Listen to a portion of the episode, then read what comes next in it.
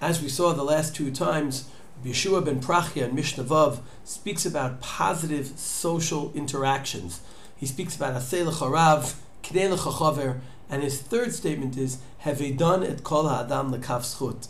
Because if we look at the positive in people, we'll have positive interactions with others.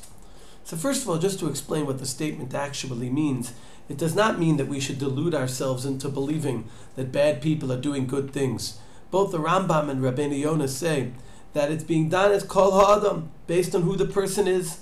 A person who's a tzaddik, when you see him doing something that looks wrong, you're dan l'kaf A person who's a rasha, even if you see them doing something that looks right, you're suspicious.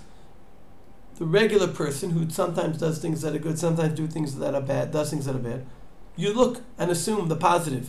It's giving the most positive spin you can on the things you see in other people. For example, the Gemara in Brachas Taf Yotet tells us, Tana de Be'er Bishmael, in Ra'ita Talmid Chacham Sha'avar Avera Balayla, if you see a Talmid Chacham who sinned at night, Al Tahara Acharav Beyom. Assume that he's already done tshuva. When you see a positive person, you assume the positive.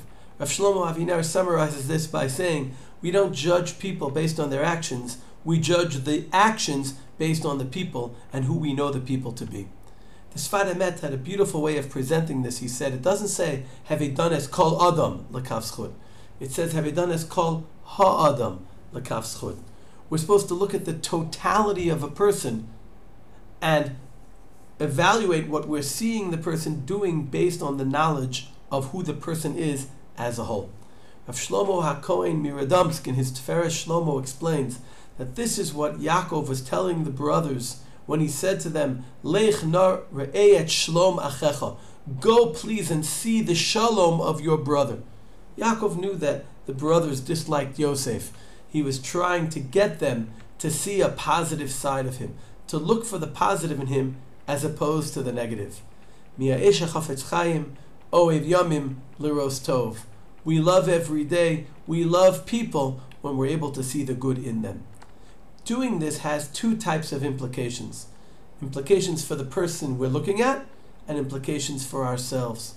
Rav Nachman Mibresav, in a very famous piece, Simin Reish Pei Bei, says that it's important to be dan l'kav because when we identify and focus on the positive in other people, we help pull them in the direction of their positives.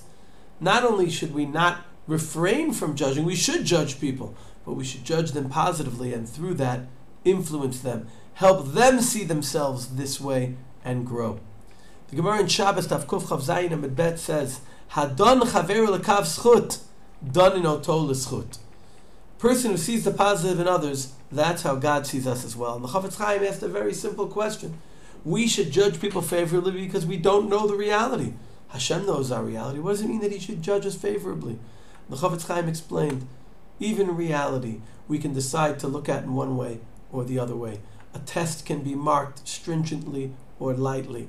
And how Hashem decides to look at the reality that He knows of our lives is based upon how we look at other people.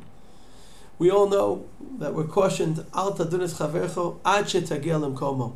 The Baal Shem Tov said, if we judge other people without knowing their place, Hashem will chas put us in their place with their difficulty so we can understand their actions. Let's be done other people as schut and merit that Hashem should do the same for us. And even more than that, merit living lives where we feel like we're surrounded with wonderful people.